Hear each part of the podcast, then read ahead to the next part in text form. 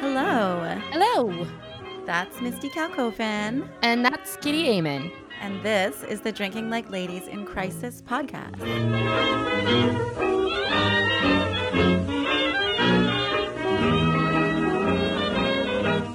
This podcast is a companion to our book, Drinking Like Ladies, that was released oh, about two years ago now. In our book, we asked female bartenders from around the globe to create cocktails inspired by women in history. Hopefully, soon we'll get back to the important task of highlighting amazing women doing equally amazing things on this podcast. However, right now our industry family is hurting, and we felt we needed to do something that could help everybody right now. What we can do is share information here to our hospitality family about how to navigate in this critical time. Today, we are joined by Sean Finter, owner of Barmetrix, a hospitality services and coaching business. Sean joined us today to offer some advice to independent restaurant owners in these challenging times. Here's our conversation with Sean Finter.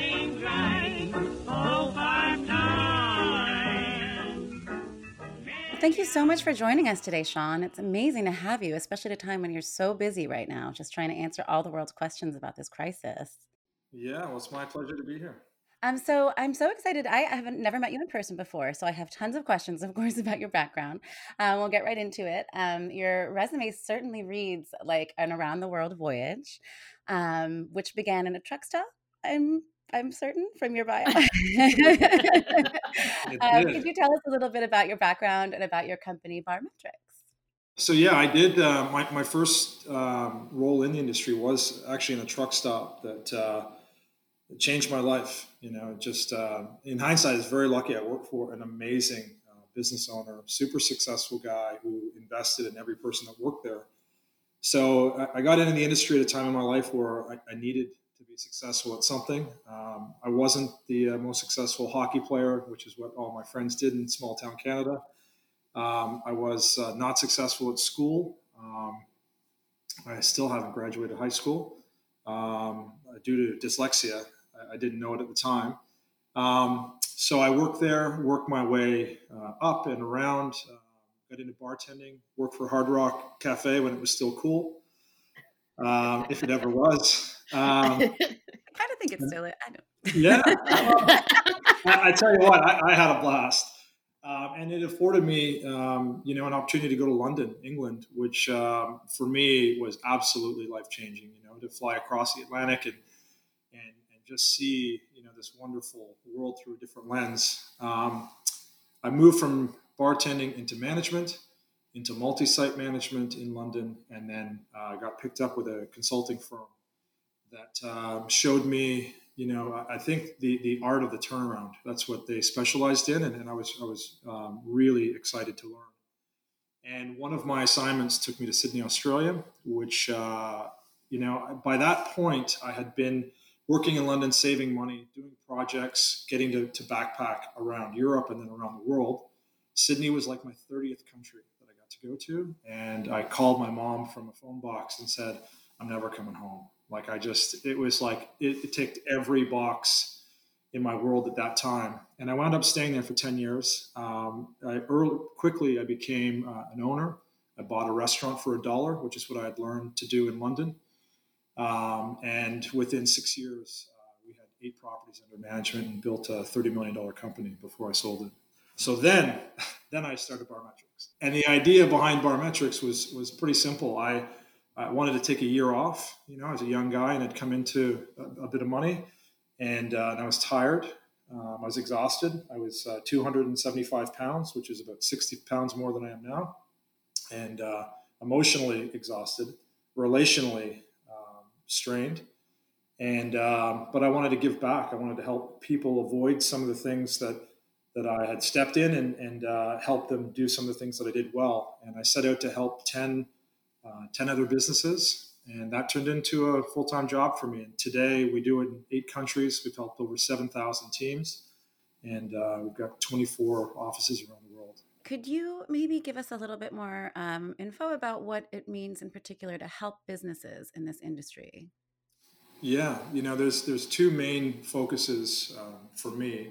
Um, one is on the business intelligence aspect. So we are the, the geeks in the in the back of uh, the business. Uh, everything from we have proprietary software for inventory control and and uh, managing your stock portfolio to um, you know writing business plans and, and marketing plans. Um, we do that you know as, as a franchise company, and we also do that directly coaching. I coach some of the most amazing uh, bar and restaurant operators, not just here in the U.S. but around the world. They fly in from all over.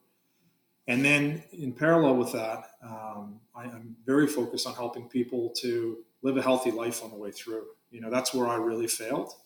Um, and, you know, I, I, just don't think it's worth it to, to make a lot of money and blow your health and blow your relationships. So we, um, we do our best. You know, all you can do is kind of point out the, the alternatives uh, to people and, um, and encourage them and and we have enough uh, success stories now to, to be able to point to enough people to say not only can you have it all you know your, your health and build wealth at the same time but it but it actually there are multiplying effects on each other you know if you're healthy uh, the money comes and if you focus on the money and you keep your health in everything moves in unison uh, just some of the, I know we'll, we'll drill into the concepts a little bit further down the road, but um, I know many people that I know that own and operate restaurants are people that came through um, what sounds like a similar path through yourself, just like working and starting and getting going. Is it something that you think someone can teach themselves, or did you in your own career?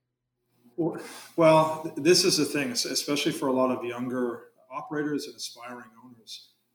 Yeah, you absolutely have to have to learn in, in, the best way that, that suits you. For me, in when I got started, it was very much about um, apprenticeships and mentorships. I learned on the job. I, I, put myself beside people who would push me. Um, I got very lucky and, and put myself uh, underneath people that believed in me more than I believed in myself, and, and I went for it. As time went on, and I, and I was able to afford um, education, you know, I've spent somewhere between six and seven hundred thousand dollars on my education, taking courses and learning. I love to learn. Um, and to this day, I, I, I, maintain a configuration where I have two mentors in my life uh, one for family and, and one for, for, business. I have a forum group, so I have six people that I study with every month, and then we get together every every uh, quarter for an intensive three day. And then I have a coach in my life, I have a business coach who pushes me and guides me along. And without that, um, I not only don't think I, I, wouldn't advance the way, I just don't think it would have worked. Like I, you know, I'm not that smart to, to, to even know where to go. Right? You have to have enough people around you that that that care about you and want to see you succeed. That's amazing. Um, as we get more into the conversation here to talk a little bit about the current situation that we're in, I think, you know, myself included, Kitty and I, between the two of us, we have over 45 years in the industry, but we've never been owner operators. So there's still aspects of kind of the economic realities of owning a restaurant that I still don't know because I've never been the one managing all of the expenses. Can you kind of give us a snapshot of what you know the economic reality of the restaurant world is in a healthy economy. Yeah and you know that the the industry at the best of times is incredibly difficult. It's without a doubt the most dangerous industry to invest your time and money in. Um, you look at the statistics globally eight of ten restaurants or bars don't make it to the five year mark. And a lot of those that are open today aren't making money. In fact, someone pays to keep them open, right? They either pay working 80 hours a week and not paying themselves, or they actually funnel money in through another business. They have to keep it alive. And, you know, when I tell people that that aren't in the industry, that don't understand the industry, you know, they say, why would they do that? And I said, think of it this way. If, if you owned a store, a little store in, in the city you live in that sold specialty Japanese uh, paper for arts and crafts, and that business over two or three years um, didn't bring in enough revenue to cover the costs. You close that business down and, and decide that your town doesn't need this, doesn't support this. You think about the emotional trap that most bars and restaurants are in, where you know everyone understands food and drinks, and when you are failing, you know it gets internalized that they don't like me. I'm not doing well enough. Like people can make this work. Why can't I? This is a, necessity. A, a restaurant so most people that I know that, that fail um, say right after they, they cash in their chips, if there's anything you know, to cash in. Normally they have to pay to leave. They say, I should have done this two years ago, right? Everyone stays at the dance a couple years longer than they should. Now, to focus on a business that does well by our by our standards, you know, if you make 10% net margin in a in a bar restaurant, you're doing pretty well. Like, and that's if you're paying yourself a, a, a decent wage, a, a normalized wage, and you make 10%.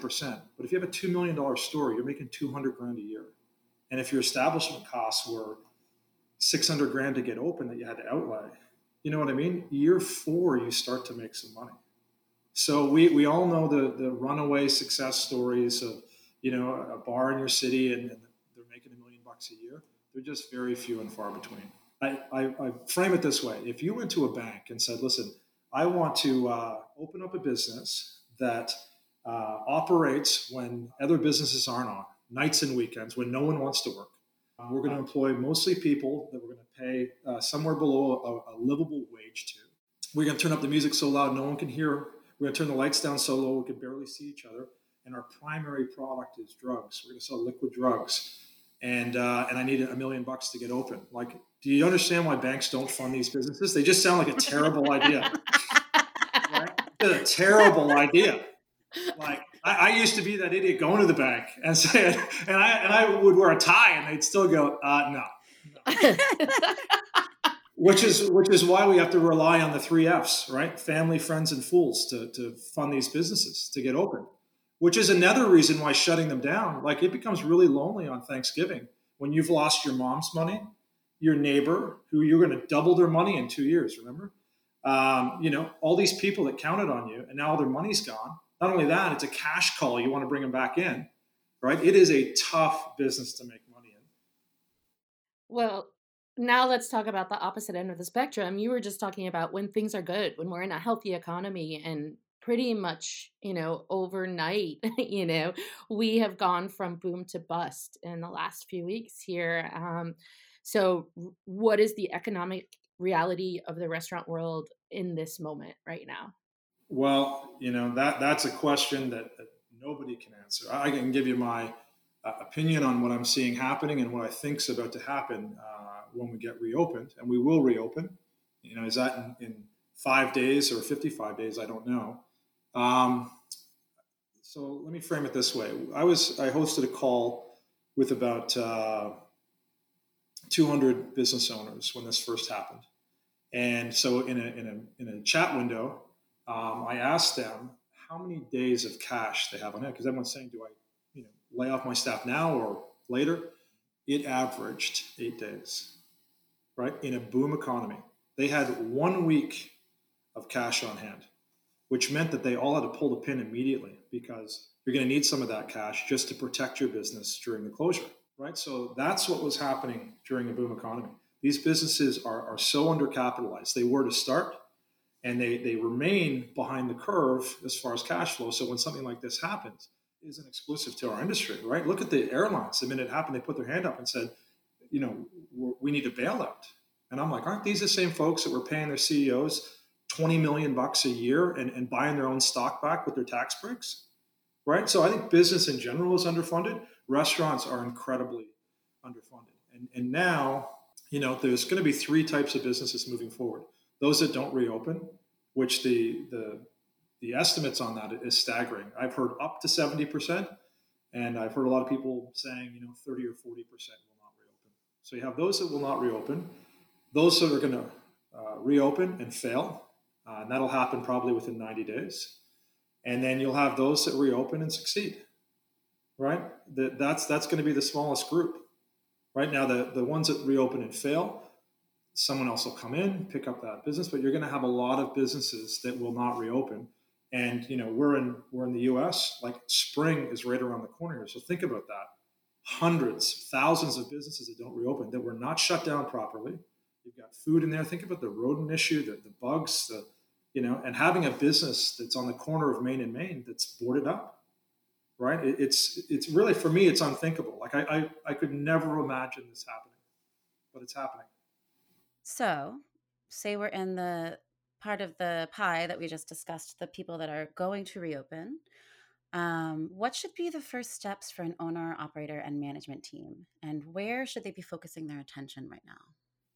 Yeah, so I think there's there's three elements of, of your new plan that's got to come together really quickly, and that plan really needs the uh, time devoted to it every every single week until things start to to level out. So, firstly, um, you've got to look at, at you know your current financial position and and understand a few things. Firstly, old debt, uh, the current debt that you're looking to take on, and then future debt. And not all dollars are equal, right? So, uh, maxing out your credit card costs you 18 percent uh, a zero in, or three three percent interest loan from the Small Business Administration costs you three percent. Uh, some loans have to be paid back in three years. Some have to be paid back in ten. So you've got to work at that position. You've also got to take a, a, reasonable stab at your cash flow. Are you expecting in month one of reopening to have 60% um, revenue year on year compared to last year? Or some businesses that I know are expecting to have 120 to 130% because they know the businesses around them are, are can't reopen. So I've built my team's been up late all week, and we've built a, a, modeling tool for this, and I'll give it to you guys, and you can give it to your your listeners. Hi everyone, it's Misty jumping in here. We will be posting information from our conversation with Sean today on our website, drinkinglikeladies.com. You can find Sean on Instagram at Finter Sean. That's F I N T E R S E A N, or at his website, barmetrix.com. That's B A R M E T R I X.com. Now, back to our conversation with Sean. Um, so that it does that for you. So it looks at debt. You've got to really start to think about, um, you know, your your biggest costs. So big costs are your uh, rent. So landlords right now, uh, unfortunately, they're in as bad a position as anybody right? They've got commercial spaces. No one's rushing the door to, to take on a restaurant space right now. So, you know, some landlords are giving, uh, you know, holding your, your rent and rolling it into the back end, right? So your rent doesn't go away. It just gets stacked somewhere in the future. So that's part of that financial model. Some people are going to their landlords saying, hey, I will not reopen unless I can get six months rent free. I'm just not going to take the risk. I'm not going to put my family at risk for this. We're in this together. Other people are going to their landlord and saying, uh, I'm willing to reopen, and I've been paying you about 9% of my revenue up until now. You have to be able to prove that and show them. Um, I'm willing to give you 12% of revenue for the next two years, but I'm not opening this place um, based on boom economy rent. We're no longer in that. So you've got to look through the, the, the financial side of this. You've got to understand the legal position, right? Like accumulating debt I heard somebody say on one of the calls, "Well, I'm just going to max out things, and if it doesn't work out, I'm going to I'm going to file Chapter 11." That's not really how it works. You know, debt you accumulated in the last 90 days, like that's reckless, and you'll you'll be penalized for that. So we're putting another uh, webinar on helping people understand the different legal options that you have. There's a reason it's Chapter 11 because there's 10 chapters before that. For example, Chapter 7 is a workout position. Now, a typical workout, you know, people wanted 70, 80 cents on the dollar that you owed them. Now, workouts, you know, maybe they're going to take 20 cents. You don't declare bankruptcy. They're going to happy to get some money rather than no money. So you have to think about that legal position. And then the third is your your operational, your new software system for your business. Not a single business in North America will be able to use the, the old operating system. And you got to get smart about how you structure your management team, the expectations for this six months, six months after that, and look at it either in, in quarters or in six month blocks. You've got to look at how you're utilizing your staff, how your marketing budget gets you. Like everything has to be reevaluated now, and you need to put a new plan in place to make it work. Wow, it's it's so many pieces, and it's so wonderful to have you um just break it down for us like that and share with us like that. There's a lot of visioning and thinking that needs to be happening right now. It's incredible. Yeah. Well, let, let me let me let me just say on that. I encourage everyone that's listening to have somebody outside of the emotion of your business helping you think through this. Right? Somebody somebody that's really challenging your assumptions and saying like, "Oh, I think we're going to have 90% revenue." Okay, let's run it at 60 and see what it thinks. Or I want to be able to keep David. You know, okay, well, someone's got to go. like no no i want to keep everybody well let's take david out of the flow and see how that looks like you need someone who's not emotionally invested in your business at this time um, so in most markets we saw various stages of changes in operations for restaurants that were mandated on a local level such as diminished, diminished capacities or hours it's been a little bit strange because we're seeing this kind of rolling out differently in different states um, but there are a few restaurants that are open for carryout only which is a huge shift um, and might not be what many of these people were previously doing, certainly not to generate or to um, accumulate revenue. Um, what should owners who are making this shift consider versus closing? So, shifting to takeout versus um, shuttering. And what do you think they can expect? Yeah, well, I've seen I've, I've seen a lot of uh, different things. Mostly, what you see is people have just, um, you know, hit the pause button until they figure things out. But um, I, I, would have, if I was, uh, if I still had my venues, I would have tried to find a way to keep uh, my team working, and, and I would have uh, started to to adapt to this new world that we're in. Um, I'll give you a couple of examples that I thought were really cool. A client of ours, uh, guys in uh, in the Carolinas, his name's Drew. He put together a um, took a store, his, his bar, and uh, they got permission to do takeaway drinks and but they turned the, the store itself into like a general store. As people were packing into places to buy toilet paper and cans of soup and this and that, they started selling all those items in the store. Right, just called their supplier, said we want to return all this stuff and we want you to bring this stuff back to us. And then they were doing the cocktails. People were coming in. You could have a drink while you were there, just while you're shopping, and then you're out again. Right, and he's got enough cash coming in to to uh, have a few staff on and and, uh, and running that. So a second example uh, a friend of mine in, in Washington, D.C., has a larger property, you know, six blocks from Capitol Hill, uh, called Hook Hall. And when this all happened, you know, he first thing he said was, you know, how can I help and, and what can I do? And his staff and his community. And when he put the word out that he was going to roll in like a mobile kitchen, like an army mobile kitchen, he had 900 pounds of seafood delivered from from one place. He had you know just food started to roll in and his his goal is three things: one, you know, feed, take care of his staff, keep them working. Secondly, was to he was uh, last I checked, which was a few days ago, he was feeding uh, over a thousand industry workers a day.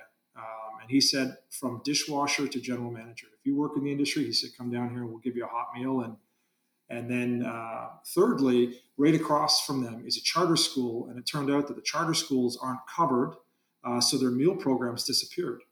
Um, so for the kids that go there, he made a, an area for them to pick up their homework and to get uh, a takeaway meal as well. So it's, it's just been so cool to see how people are responding to this and, and helping each other out. It's been amazing to see the uh, the ingenuity, you know, as people are recognizing their needs as far as their desire to keep their staff working, but also needs of the community, um, which has been really cool. Um, one of the revenue streams that I've been seeing a lot people working on and um, you know on social media is uh, promoting the sale of gift certificates as a way for their regulars to support them. Um, and my first instinct is that that sounds like a really great idea, but then there's the thought that perhaps when they open up, if all of a sudden all of those gift certificates start coming back in in those first two weeks when they really need to be having revenue come in, is that a good idea or is that not a good idea? So, do you have any advice or thoughts in regards to this? Yeah, yeah. So I, I would do it. I would. Uh, cash is king right now, and and the sooner you can get money coming in, um, you know, other clients of ours that, that are doing that, their customers are, are, are buying gifts. Some are saying, uh, "I'm never going to use this," or you know, "I'll use it in a year when you guys are back in better shape." So you think about that, like the people that work in your community that serve you every day. Like I, I just I, I, see the opportunity for um, your patrons to to give back and serve you and, and, take care of you. But even those that don't, if you can get that cash in, um, you got to manage your cash smart. You got to make sure that you you know you, you, escrow that money. Make sure that you're not going to blow it all. You're you're going to get caught short at some point. But I would definitely um, take the cash and look at ways to to drive that up. I'll give you I'll give you guys one other example, something that, that we put together. Uh, I called a friend of mine who's not in the industry, one of the smartest marketing guys that I know. His name's Kevin Hutto, And I said, Kev, let's brainstorm and come up with an idea that ticks a few boxes, you know, not just getting the cash in. So what we did was, or what we, we suggested to, to the market was, if you have a bar and let's say you sell cocktails there, you know, selling the cocktails is is ticking one of three boxes. Like people come to bars, yes, because they want uh, to have a drink, uh, but there's two other things, primary things that I believe people come for.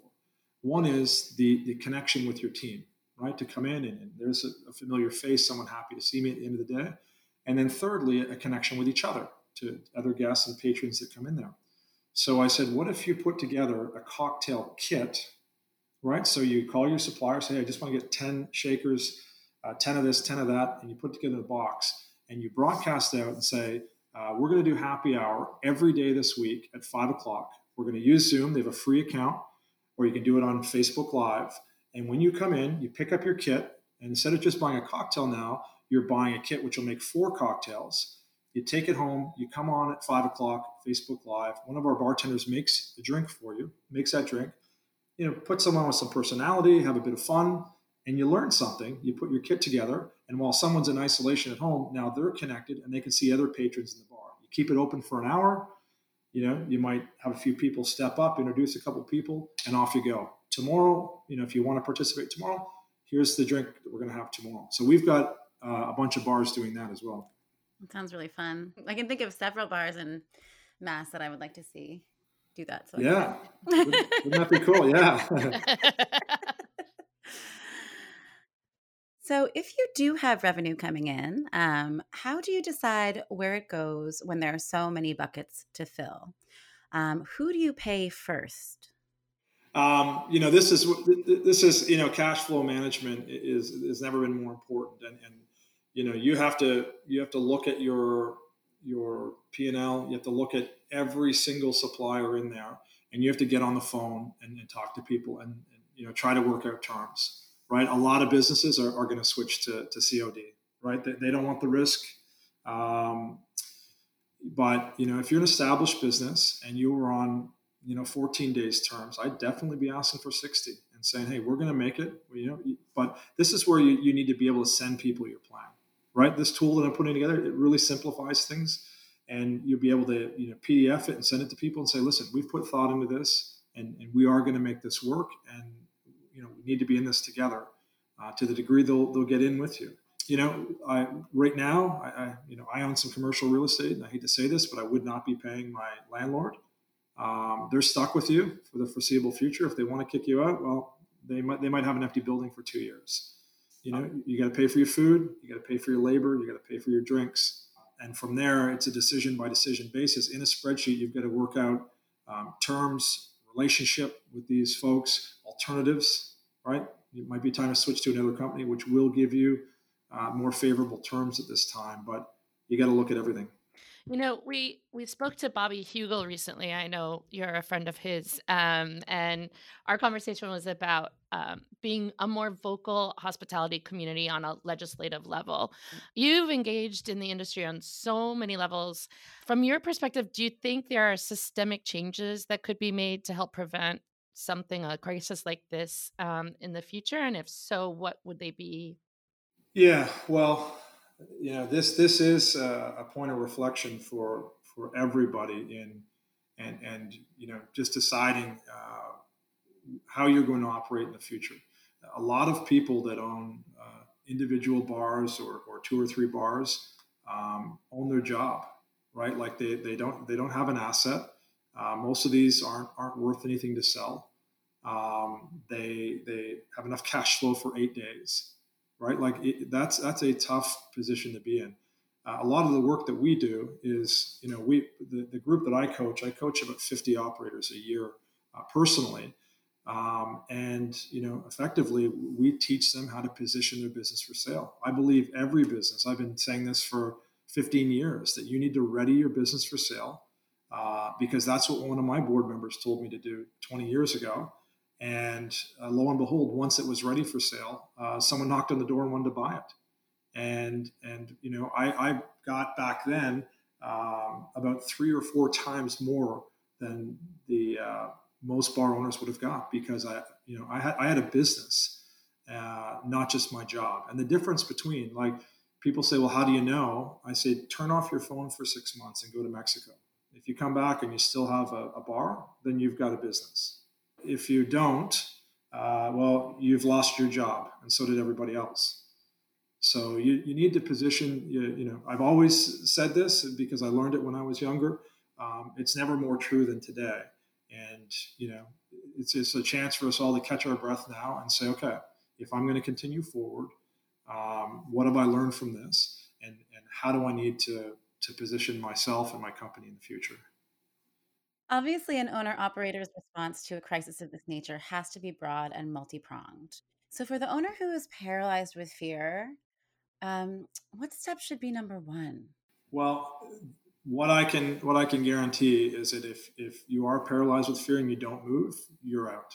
Um, this this requires um, moving, and in the analogy um, that I think best suits this for any of you who have uh, been whitewater rafting before, you know the, the the way you make it down the river. Firstly, you have to understand that you will never tame the river, right? No one's going to tame this environment that we're in all you can hope for is to successfully navigate through to better waters as it pushes you through. And if you have been in one of those boats before, you know that the best position you can be in is that your entire team is is listening to the captain's orders. You know, when they tell you to pull on the left, you pull. They tell you to pull on the right, you pull. In the absence of that, if your team is disbanded and all over the place, but they're still in the boat, they're coming back, um, you need to at least as a captain to have uh, your paddle in the water. Right? If you don't have your paddle in the water you are not connected to the river. And in this case you're not connected to the business system. So you need to make sure that you're in the game that you are making decisions daily that need to be made daily and that you are getting outside of that crazy box that you live in called a restaurant and getting into a cafe or someone's boardroom weekly for the next six months and have that other person who's not emotionally connected to your business helping you make those decisions. And I can't remember which general it was that said the best thing you can do is make the best decision. The second best thing is to make a poor decision. And the worst thing you can do is to make no decision at all because you will be crushed in this environment if you stand still. You can do this, but you have to move, right? I, I think that um, I, I know of I know of hundreds of operators that are going to be just fine and make it through this.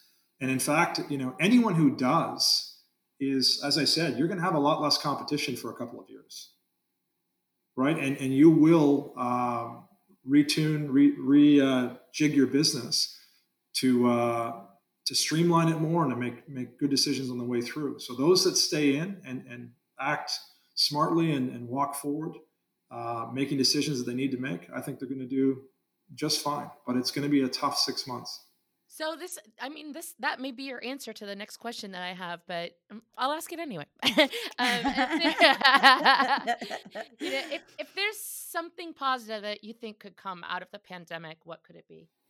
Well, um, a couple of things. You know, I, I think we all, me and you guys included, like we're all going to learn a lot of lessons, right? At the same time with all of our with all of our colleagues. And the the fact is, like going through crisis and and and dealing with the threat of bankruptcy is nothing new to this industry. It just isn't. Like eight of ten were doing it last month quietly on their own and ashamed. Now we're all in it together, right? You've got to and, and you've got people like you think about this country right now, like, you know, we we are in this industry that's been decimated, but there are plenty of people that all of us know that are working right now, right? So those folks not only want to come and help and support your business, but it's an opportunity to reach out to people outside of the industry to get help with your business moving forward. So I think we all have to become really astute students right now um, we all have to we all have to be smart and make good decisions and and i think it, it behooves us to to help each other out right? To the, the person who's to compete with across the street like i really do believe that a rising tide floats all boats and, and we've got to we've got to help each other get through this right now and you know not only make it through but but reposition ourselves and our businesses for the for the long haul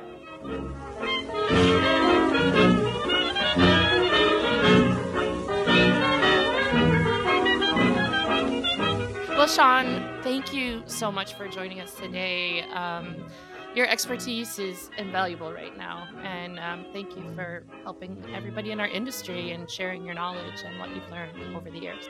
Oh, it was my pleasure. It was really cool to talk to you guys.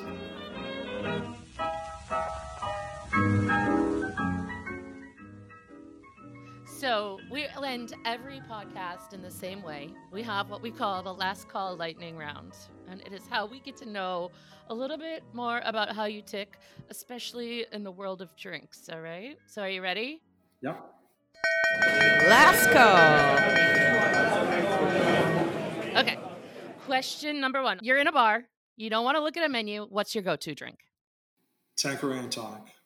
Good one. Classic. Every single day. Every single day. yes. if you could have a drink with anyone, living or dead, who would it be? Elvis Presley. Ooh. Good. I grew I grew up watching my father would record on the VHS uh, Presley documentaries, and I've seen every one of them a thousand times. And man, I have a few questions for that guy. I want to know what really happened in that jungle room. oh, so good. All right. Uh, desert island drink. Just one thing for the rest of your life. What is it? Probably be Scotch, and I love so many different Scotches, but probably something classic like Johnnie Walker Black.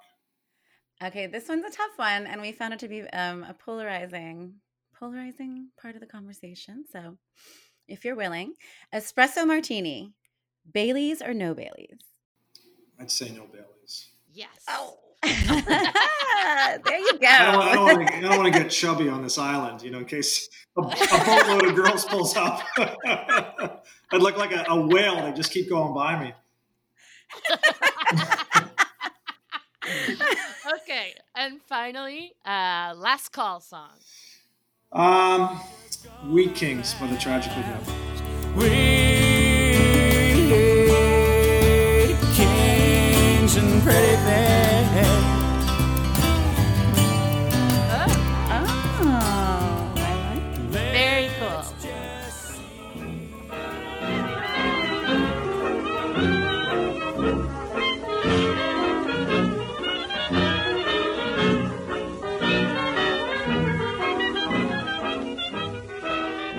thank you to Sean Pinder for joining us today.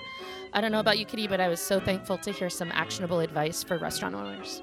Oh, yes, definitely. There was so much good prescriptive advice that he gave. Um, I think it was incredible to hear the specifics um, about how to look at your business analytically right now, um, the importance of the types of forecasting people should be doing. And I also was really thinking a lot about um, how valuable the suggestion was to get help from an outside source who isn't emotionally invested um, in your company. It's going to be so huge for people going forward. Yeah, it was great to hear him say plan, plan, plan. Thank you so much, Sean. We really appreciate your time. And as always, a huge thank you to our amazing producer, Chris, who makes us sound good. In addition to hearing Chris Voss's work here on our podcast, you can actually hear his voice as the weekday afternoon DJ on Boston's classic radio station, 99.5 WCRB, which you can find and stream online at classicalwcrb.org. Go ahead and head over to our website, drinkinglikeladies.com, to learn more about the topics Sean covered today and find links to the organizations he mentioned that are doing everything they can to support the restaurant and hospitality industries right now.